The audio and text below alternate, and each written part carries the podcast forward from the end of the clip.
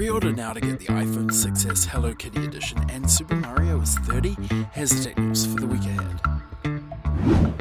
Following last week's Apple announcement, pre orders for the iPhone 6s and 6s Plus begin September 12th.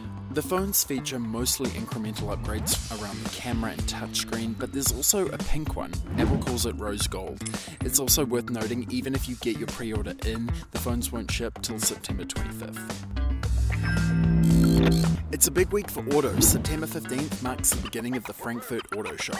Expect to see the latest concept cars and driverless tech alongside infotainment systems from the major European automakers like VW, Audi, and BMW. There'll also be the latest releases from luxury automakers. Jaguar will unveil its first ever SUV, whilst Ferrari and Porsche will debut their 2016 and 2017 models.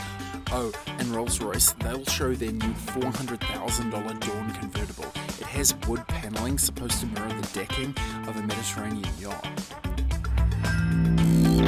September 15th also marks the release of the Huawei Mate S. The phone launched at the IFA Tech Conference and its specs pretty much match most of today's high end Android phones, but its unique selling point, it uses Force technology similar to Apple's to weigh things. Huawei also launches its first ever Android Wear watch. Reviewers credit it with a unique high end design, but at $349 it costs hundreds more than many of its Android Wear competitors.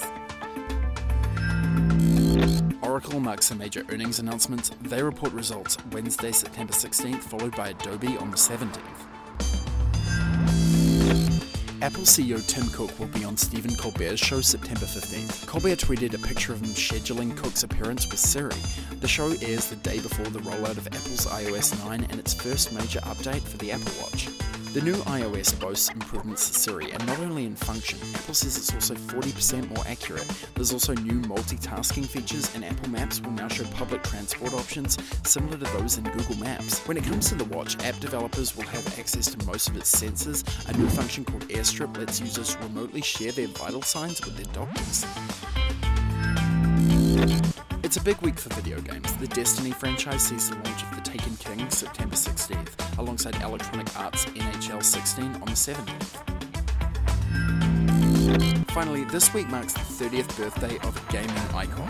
Nintendo's Mario first debuted September 13th, 1985. Mario was created by Shigeru Miyamoto, who started working at Nintendo when it was a playing cards company. Mario is now one of the most popular game characters of all time, having sold more than 40 million copies worldwide. We'll leave you with that.